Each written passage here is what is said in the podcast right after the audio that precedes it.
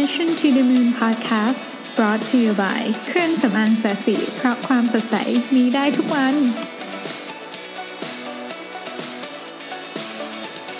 สวัสดีครับยินดีต้อนรับเข้าสู่ Mission to the Moon Podcast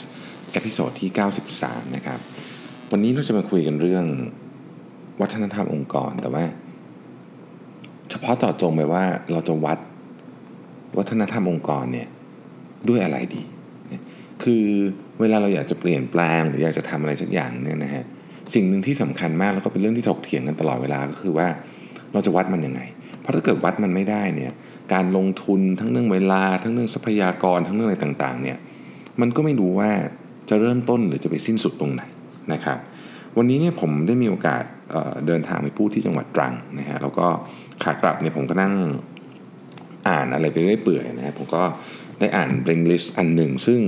จริงๆอ่านไปหลายอันนะแต่ว่าอันนี้เป็นอันที่อ่านแล้วรู้สึกว่าเฮ้ยมันตอบคำถามนี้พอดีนะฮะเรื่องลิสต์นี้เป็นของหนังสือเรื่อง Prime to Perform นะครับเขาพูดว่า motivation นะในการสร้างวัฒนธรรมเนี่ยมีอยู่ทั้งหมด 6 อันด้วยกัน ซึ่ง 3 อันเนี่ยเป็นเป็น motivation ที่ดีนะครับอีก 3 อันเนี่ยเป็น motivation ที่ก็ไม่ได้เรียกว่าไม่ดีนะแต่ว่าเรียกว่าเป็น hidden motivation กันคือเป็น motivation ที่ที่ถ้าเราไม่รู้ว่ามันเป็น motivation และถูกนำไปขับเคลื่อนองค์กรเนี่ยมันอันตรายนะฮะขอเริ่มต้นด้วยเรื่องเล่าก่อนแล้วกันนะฮะมันมีเรื่องเล่าหนึ่งย้อนหลังกลับไปสัก 2 3 0 0 ปีนะครับ จริง ๆ มันผมไม่แน่ใจว่ามันเป็นเรื่องจริงหรือเปล่านะมันมันอาจจะเป็นนิทานก็ได้นะครับ แต่ว่ามันเป็นเรื่องที่ช่างมันเถอะมันจะจริงหรือไม่จริงไม่ใช่ประเด็น แต่ว่าเรื่อง หัวใจของมันก็คือว่าเราได้อะไรจากเรื่องเล่าเรื่องนี้นะครับเขาบอกว่าในประเทศอินเดียเนี่ยในช่วงปี 1800เนี่ยนะครับ มีงูเห่าเยอะมากนะครับรัฐบาลก็ต้องการที่จะกำจัดงูเห่านะครับ จึงให้ค่าหัวงูเห่าก็คือพูดง่ายๆคือให้ชาวบ้านนะจับงูเห่ามาแล้วก็มาแลกเงินนั่นเองนะครับ สิ่งที่เกิดขึ้นฮะงูเห่าควรจะน้อยลงถูกไหมปรากฏว่าไม่ฮะสิ่งที่เกิดขึ้นคือ มีคนทำฟาร์มงูเห่า แล้วก็ฆ่ามันเพื่อจะเอาไปแลกเงินนะครับ กลายเป็นว่าเฮ้ยมีฟาร์มงูเห่าเกิดขึ้นเต็มไปหมดเลยนะครับ แล้วเมื่อรัฐบาลเนี่ยจะปราบล้างฟาร์มงูเห่าพวกนี้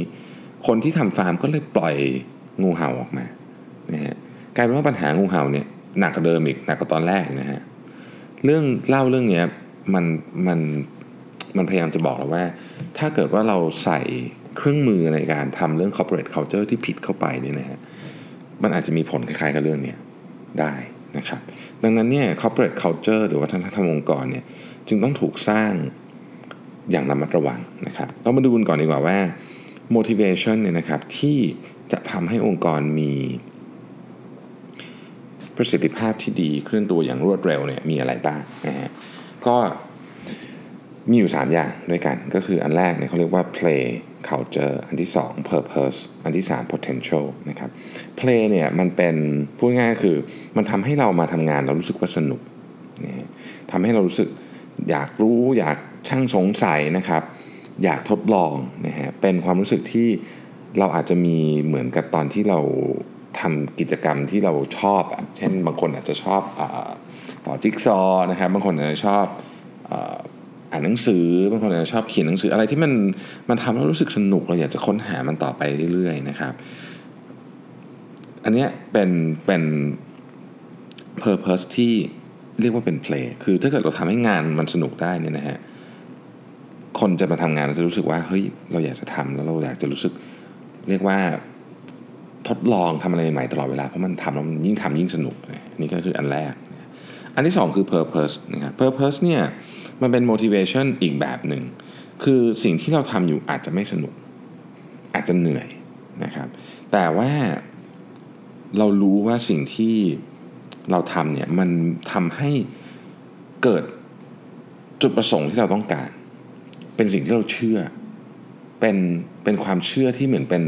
วัตถุประสงค์ในการดำเนินชีวิตของเรา ยกตัวอย่าง คนที่ทำงานเป็นแพทย์หรือพยาบาลเนี่ยนะครับ การทำงานหนักมาก เวลายาวนานมากนะครับถามว่าเหนื่อยไหมเหนื่อยนะฮะบางคนอาจจะไม่ได้เอนจอยตลอดเวลาหรอกนะว่ามันเป็นงานที่สนุกแต่คนจำนวนมากที่อยู่ในสายงานอาชีพนี้เนี่ยรู้สึกว่าเขาทำแล้วเขามี motivation ไม่ใช่เพราะงานมันสนุก แต่มันเพราะเขารู้ว่าเขาได้ช่วยเหลือชีวิตมนุษย์คนอื่นเนี่ยเพราะฉะนั้น motivation ของของคนเหล่านี้จึงไม่ใช่ความสนุก แต่เป็นเพราะว่าเขารู้ว่ามันเป็น purpose ที่ยิ่งใหญ่นะครับอันสุดท้ายคือ potential motivation นะฮะ potential motivation เนี่ยเป็นเป็นงานที่เราทำแล้วเรารู้ว่าตอนนี้ไม่หนุก แต่อนาคตเนี่ยมันจะทำให้เรามีอะไรบางอย่างที่เราเติบโตรออยู่นะครับ เช่นเราอาจจะรู้ว่าการทำงานเนี่ยมันเป็นบันไดในการก้าวเดินไปสู่ตำแหน่งงานที่เราอยากได้ มันเป็นบันไดในการก้าวเดินไปสู่ โรงเรียนที่เราอยากเรียนหรืออะไรแบบนี้เป็นต้นเนี่ยอันนี้ก็เป็น potential motivate ทั้ง 3 อันนี้เป็น motivation ที่ดีนะครับแล้วก็ถ้ามีอยู่ในองค์กรเนี่ยจะทำให้องค์กรเนี่ยเคลื่อนที่ไปได้เป็นองค์กรที่เรียกว่าเป็น high performance ได้นะครับ โดยอันที่ที่ที่เรียกว่าทรงพลังที่สุดนะก็คือ play motivation คือทำถ้าทำงานแล้วมันสนุกเนี่ยจะเป็น motivate ที่ดีที่สุดนะครับ แต่แน่นอนว่าเราก็ละเลยเรื่องของ purpose กับ potential motivation ไม่ได้ ดังนั้นเนี่ยเวลาเราจะสร้างกรอบความคิดเรื่องนี้เราจะต้องดูว่า 3 อันนี้ในองค์กรเราเป็นยังไง เดี๋ยวจะเล่าให้ฟังว่าเวลาวัดผลวัดยังไงนะครับ อีก 3 indirect motivation ซึ่งดูเหมือนว่าถ้าดูผิวเผินนะอาจจะทำให้คนอยากทำงาน แต่ในความเป็นจริงแล้วเนี่ยมันทำให้คนอยากทำงานด้วยเหตุผลที่ผิด ซึ่งไม่ดี เราเลยเรียกมันว่า indirect motivation ถ้าคนที่อยู่กับเราทำงานด้วย 3 เหตุผลนี้นะครับ ในที่สุดแล้วเนี่ยในระยะยาวเนี่ยประสิทธิภาพของคนเหล่านั้นจะลดลงนะครับถ้าเราออกแบบงานได้ไม่ดีทีมงานของเราทำงานด้วย motivation เหล่านี้เนี่ยจะทำให้ประสิทธิภาพของเขาลดลง ซึ่งไม่ดี และตัวเขาเองก็ไม่มีความสุขด้วยนะครับสาม motivation ที่ว่าประกอบไปด้วย emotional pressure นะครับ อันนี้คือความรู้สึกว่าเราเราต้องทำอะไรบางอย่าง เพราะว่าเราเรารู้สึกผิด เรารู้สึกละอายหรืออะไรเงี้ยนะครับอ่ายกตัวอย่างรู้สึกผิดแล้วกันง่ายๆ อย่างถ้าสมมติว่าพ่อแม่บังคับให้ลูกเรียนหนังสือนะครับ หรือบังคับให้ซ้อมเปียโนซ้อมดนตรีอะไรเงี้ย เราก็อาจจะเราก็ลูกเราก็อาจจะซ้อมนะ เพราะว่าเขากลัวเราโกรธไงนะฮะอันเนี้ยไม่ดีไม่ดี นะครับเป็น motivation ที่ไม่ดี เพราะว่าเขาไม่ได้อยากทำเอง เขาทำเพราะเขารู้สึกผิด เขาไม่อยากทำให้เราผิดหวังเขาก็เลยทำนะฮะอะอันนี้ไม่ดีนะครับ หรือมันจะมีคนที่ทำงานแล้วไม่มีความสุข แต่ต้องทำเพราะว่า รู้สึกว่าตำแหน่งเนี้ยมันมันทำให้เรามีอีโก้มันมัน serve ego ของเรา อันนี้เป็นเรื่องของ emotional pressure นะครับ เป็นสิ่งเป็น motivation ในการทำงานที่ไม่ดีนะครับ อันต่อไปคือ economic pressure economic pressure เนี่ยก็จริงๆ ค่อนข้างชัดเจนนะฮะ ซึ่งอันนี้เป็นเรื่องที่สามารถถกเถียงกันได้อีกยาวแล้ว ผมผมผมฝากเรื่องนี้ไว้คิดแล้วกัน คือทำยังไงเนี่ยเราจะดีไซน์ให้คนที่ทำงานกับเราเนี่ยนะครับ ไม่ใช่ว่าเราอยากจะจ่ายเงินเขาน้อยเราอยากจ่ายเงินเขายุติธรรมที่สุด แฟร์ที่สุด แต่ว่าเราไม่อยากเขาทำงานเพราะเรื่องเงินอย่างเดียว เพราะว่าคนที่ทำงานเพราะเรื่องเงินอย่างเดียวเนี่ยนะฮะลองลองคิดย้อนกลับมานะใครใครใครที่เรานึกถึงตัวเองอะถ้าเราอยากไปทำงานเพราะต้องการเรื่องเงินอย่างเดียวเนี่ยความสุขเรื่องอื่นมันหายไปหมดเลยนะคือเราไม่ได้บอกว่าจะให้ใครทำงานฟรีแน่นอนไม่มีอยู่แล้ว เพียงแต่ว่าเราเชื่อว่าคนที่มาทำงานเนี่ยถ้า motivate ด้วยเรื่อง economic pressure อย่างเดียวเนี่ยมันไม่มีความสุขหรอกนะฮะอันนี้ก็เป็น motivation ที่ไม่ดีเหมือนกัน แต่ motivation อันที่อันตรายที่สุดเนี่ยมองเห็นยากที่สุด เขาเรียกว่า inertia นะครับหรือแรงเฉื่อยนั่นเองนะฮะ inertia เป็น motivate ที่เป็น motivation ที่ทำให้เราลุกขึ้นมาแล้วก็ทำงานเหมือนเมื่อวานนี้ ที่บอกว่ามันดูยากที่สุดก็เพราะว่า เราบางทียังไม่รู้เลยว่าเรามาทำงานนี้อยู่ทำไมนะครับลองสังเกตดูนะฮะมันจะมีส่วนใหญ่จะเป็นผู้บริหารนะเราจะเห็นเยอะนะครับ ผู้บริหารจำนวนมากที่ทำงานดึกๆกลับบ้านดึกมาก เพราะ ไม่มีเหตุผลจะกลับบ้านแค่นั้นนะไม่อยากกลับบ้านด้วยเหตุผลอะไรก็แล้วแต่ก็เลยอยู่ทำงานเหมือนงานเป็นตัวตนของฉัน หรือเราจะเห็นคนที่ทำงานแล้วเราก็ทำมันเหมือนเดิมทุกวันเป็นเวลานานๆไม่เคยโดยโดยที่เราเห็นว่ามันน่าจะมีสิ่งที่เขาสามารถพัฒนาในตัวงานให้มันสนุกขึ้นได้ หรือมีประสิทธิภาพขึ้นได้แต่ว่า ไม่ทำเลยนึกออกไหมอันนี้เป็น inertia เป็นสิ่งที่น่ากลัวที่สุด เพราะมันจะสร้างความเสียหายได้มากที่สุด คนที่ burnout คนที่อะไรต่างๆเนี่ยนะครับ หรือบางคนถึงขั้นเป็นโรคซึมเศร้าจากงานเนี่ยนะมาจากอินเดเชียนี่แหละนะฮะดังนั้นเนี่ยในสามอันนี้เนี่ยนะครับ emotional pressure เนี่ยมีแรงน้อยที่สุด economic pressure แรงเยอะขึ้นมานิดหนึ่งนะครับ แต่อันที่มีแรงมากที่สุดเนี่ยนะครับคืออินเดเชียถ้าเราทำงาน โดยที่เราไม่รู้ว่าเราทำไปทำไม แต่เราทำเพราะว่าเมื่อวานนี้เราก็ทำแบบนี้วันนี้เราก็เลยทำแบบนี้อีกเนี่ยนะฮะในที่สุดแล้วเนี่ยมันจะดูดกลืนเรียกว่าจิตวิญญาณของเราออกไปหมดเลยนะอืมนะฮะอันนี้ก็เป็น 3 motivation ที่ดีกับ 3 motivation ที่อันตรายนะครับ ทีนี้เนี่ยเขาก็เลยบอกว่า เฮ้ย ถ้างั้นถ้าเรารู้มันมี 3 อย่างสามเนี่ยเป็นรวมกันเป็น6เนี่ยนะฮะ เราจะทำยังไงให้ดีไซน์ให้เกิด3อันแรกเยอะที่สุด ในขณะที่ระวังไอ้สามอันหลังไม่ให้โผล่ขึ้นมาเยอะเนี่ยนะครับเขาบอกว่างี้มันต้องพูดตั้งแต่เรื่องของ definition ของคำว่า performance ก่อน ทุกคำที่เราพูดกันเราจะพูดคำว่า performance กันตลอดถูกไหมเวลาเราจะวัดผลอะไรกันก็แล้วแต่เนี่ยนะฮะเวลาเราพูดคำว่า performance เนี่ยใน definition ของมันนะมันคือ tactical performance เช่นเพิ่มเซลล์ 30%แบบนี้เป็น tactical performance คือวัดได้ชัดๆนะครับ แล้วก็ไม่ได้พูดถึง โอกาส ไม่ได้พูดถึงโอกาส โอกาสของการเปลี่ยน โอกาสของอะไรเงี้ยไม่ได้ถูกคิด เราไม่เคยคิดว่าถ้าเราไม่ทำอย่างนี้มันจะมีค่าเสียหายเท่าไหร่ถูกไหมปกติเราไม่เคยวัดอย่างนั้นนะฮะโอกาสที่ไม่ได้ทำอีกอย่างหนึ่งหมายความว่า เช่นเราไม่ยอมเปลี่ยน เพราะว่าเรารู้สึกว่าการเปลี่ยนแปลงมันเป็นเรื่องที่เหนื่อยเกินไปเนี่ยโอกาส opportunity cost ของการไม่เปลี่ยนเนี่ยไอเนี่ยเรียกว่า adaptive performance นะดังนั้นถ้าเกิดว่าเราอยากจะแข็งแรงและเติบโตไปข้างหน้าได้อย่าง เป็นองค์กรสมัยใหม่ที่เปลี่ยนได้กับโลกจริงๆนะฮะเราต้องมี tools ในการวัดทั้ง adaptive performance และ tactical performance ทั้งคู่นะครับทีนี้วัดยังไง หนังสือเล่มนี้ก็เสนอ tools ที่ชื่อว่า total motivation ขึ้นมานะฮะซึ่งในรายละเอียดเนี่ยผมบอกเลยว่าเดี๋ยวผมจะไปซื้อหนังสือเล่มนี้มาอ่าน เพราะว่าผมชอบมากนะครับเขาบอกว่าอย่างนี้ฮะตัว total motivation เนี่ยจะวัด motivation ทั้ง 6 ตัว 3 ตัวที่ดีเมื่อกี้เราทบทวนกันนิดนึงครับ3ตัวที่ดีคืออะไร 3 ตัวที่ดีคือ play motivation purpose motivation potential motivation 3 ตัวที่เป็นตัวที่ควรระวังแล้วกันนะครับ ก็คือ emotional pressure economic pressure และ inertia เนี่ยเขาจะวัด 6 ตัวนี้นะครับ วัดยังไงนะครับ total motivation เนี่ยเป็นเครื่องมือที่เราจะใช้ชุดคำถามในการถามทีมงานของเรา เช่น ฉัน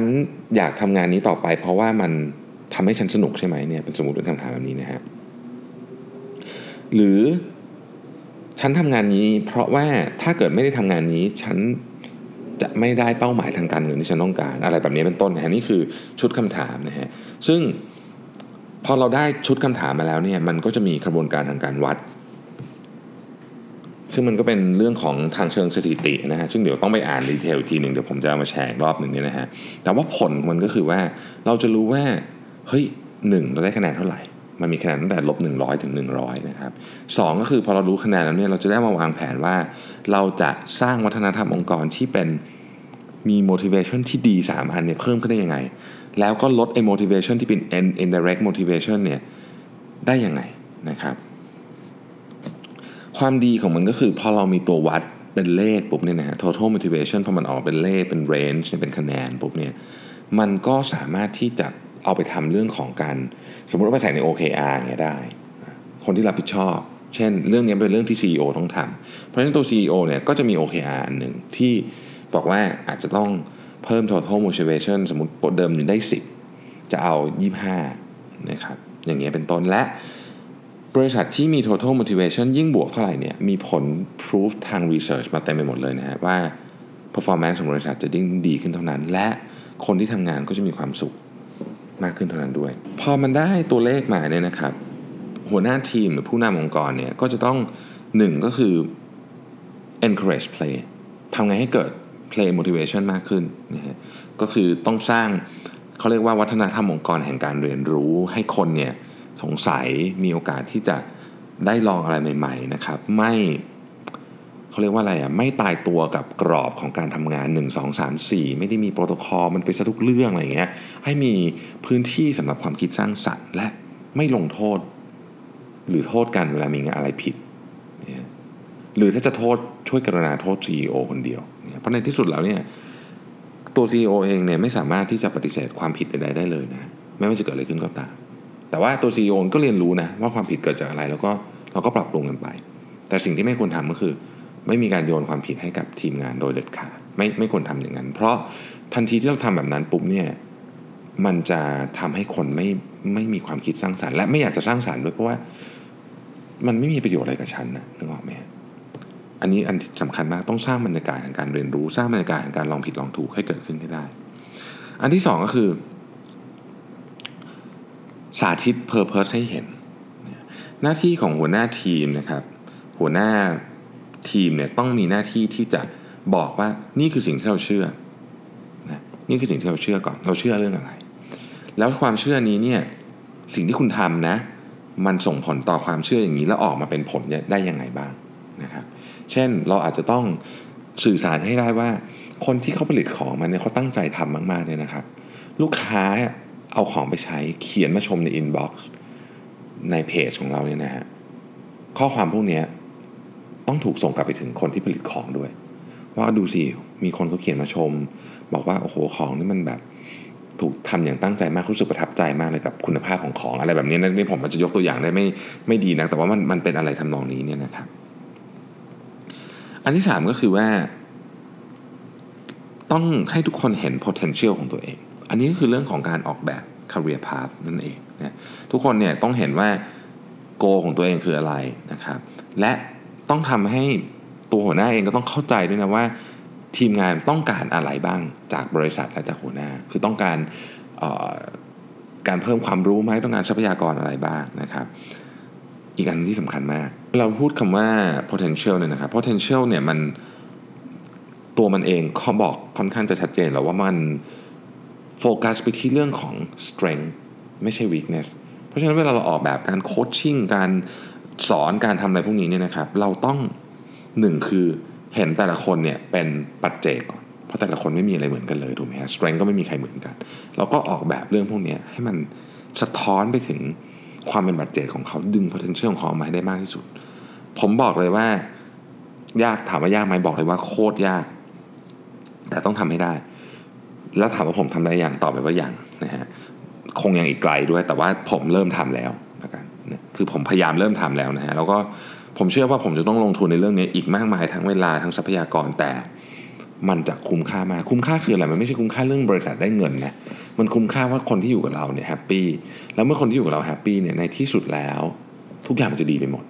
คือคนที่อยู่กับเรา happy ลูกค้าก็ happy ในที่สุดผลมันต้องกลับมาดีหมดทุกคนก็จะ happy มันมี win win win situation เกิดขึ้นนะครับนี่คือสิ่งที่เราต้องการ เดี๋ยวเราจะหาข้อมูลมาลง detail นะว่าเฮ้ยเวลาไปทำไอตัวเขาเรียกว่า TOMO เนี่ยนะครับหรือว่าย่อมาจาก total motivation เนี่ยวิธีการทำมันทำยังไง แต่ว่าผมเชื่อว่าวิธีคิดอันเนี้ยมันเจ๋งเลยคือผมผมตอนผมอ่านผมตื่นเต้นมากต้องเล่าให้ฟังก่อนนะครับตอนผมอ่านไอ้เรื่อง list เนี่ยผมตื่นเต้นมาก เพราะว่าผมเชื่อว่าอันเนี้ยมันจะเป็นวิธีคิดของการสร้าง เครื่องหมายเครื่องมือในการวัดสิ่งที่ก่อนหน้านี้เราวัดไม่ได้ เช่น ความคุ้มค่าของการลงทุนเรื่อง marketing บางอย่างมันวัดไม่ได้นะมันไม่รู้จะเอาอะไรมาวัดอะคือบางอย่างมันมีถูกไหมมันบางอย่างมันสามารถบอก ROI ได้ชัดๆแต่บางอย่างพอมันไม่มีเนี่ยมันก็กลายเป็นเหมือนหลุมดำที่ที่มันถกเถียงกันไม่จบว่าตกลงฉันควรจะลงเงินไปกับเรื่องนี้ไหมหรือฉันควรจะไม่ใช่แค่เงินแต่ทรัพยากรทั้งหมดควรจะต้องถูกลงไปกับเรื่องนี้ไหมเพราะฉะนั้นเมื่อมันมีอะไรมาอ้างอิงและ เราต้องเชื่อด้วยนะว่าการอ้างอิงนี้มันเป็นการอ้างอิงที่ถูกต้องไม่งั้นมันจะพาลงเหวไปหมดเนี่ยนะมันก็เป็นการจัดสรร Data วิธีนึงดังนั้น total motivation เนี่ยจึงเป็นเรื่องที่ต้องบอกว่าเป็น concept ที่ใหม่มากสำหรับผมนะในในในเชิงของวิธีการวัดนะฮะแล้วมันน่าสนใจมากนะครับ เดี๋ยวเราจะมาคุยกันต่อในตอนต่อๆไปนะว่า total motivation เนี่ยสามารถเอาไปปรับใช้ในเรื่องอะไรได้บ้างนะครับ ขอบคุณทุกท่านที่ติดตามพอดแคสต์ของ Mission to the Moon แล้วส่งinbox เข้ามาอะไรอย่างเงี้ยนะครับทุกทุก inbox ทุก comment ทุกอะไรเป็นกำลังใจให้ผมมาก ถ้าเกิดผมไล่ตอบไม่หมดต้องขออภัยจริงๆนะฮะเออวันนี้มีเรื่องอยากจะรบกวนนิดนึงด้วยว่า ไม่แน่ใจว่าเสียงเอ่อเขาเรียกว่าอะไรเสียงห้องอะเสียง background ครับมันดีขึ้นกว่าตอนอื่นหรือเปล่าเพราะตอนนี้ผมลองปรับอะไรบางอย่างในใน Garage Band นะครับก็ถ้าดีขึ้นช่วยส่ง inbox มาบอกนิดนึงว่าเสียง background มันน้อยลงไหมอะไรอย่างเงี้ยนะฮะ ถ้าไม่ดีขึ้นก็ช่วยบอกด้วยนะครับ ก็วันนี้เอาไอเดียคร่าวๆนี้ไปลองตกผลึกกันดูก็ได้นะ ใครที่คิดว่าเฮ้ยไม่มีทูสอื่นที่เจ๋งกว่านี้นะครับลองมาแชร์กันดู ผมผมผมอยากเรียนรู้เรื่องนี้เหมือนกันว่า มันมีทูสอื่นอีกไหมที่เราสามารถวัดผลตัวผลลัพธ์ของการปรับเปลี่ยนเรื่องของวัฒนธรรมองค์กรได้ เพราะผมคิดว่าวัฒนธรรมองค์กรเนี่ยเป็นสิ่งที่สำคัญสุดๆเลยในการสร้างธุรกิจยุคใหม่ นะครับแล้วก็ทำให้ทุกคนที่อยู่กับเราทำงานมีความสุข แล้วก็มีชีวิตที่มีความสุขด้วยนะครับ วันนี้ต้องขอบคุณมากที่ติดตามพอดแคสต์ของ Mission to the Moon นะครับแล้วเดี๋ยวพรุ่งนี้เราพบกันใหม่ครับ สวัสดีครับ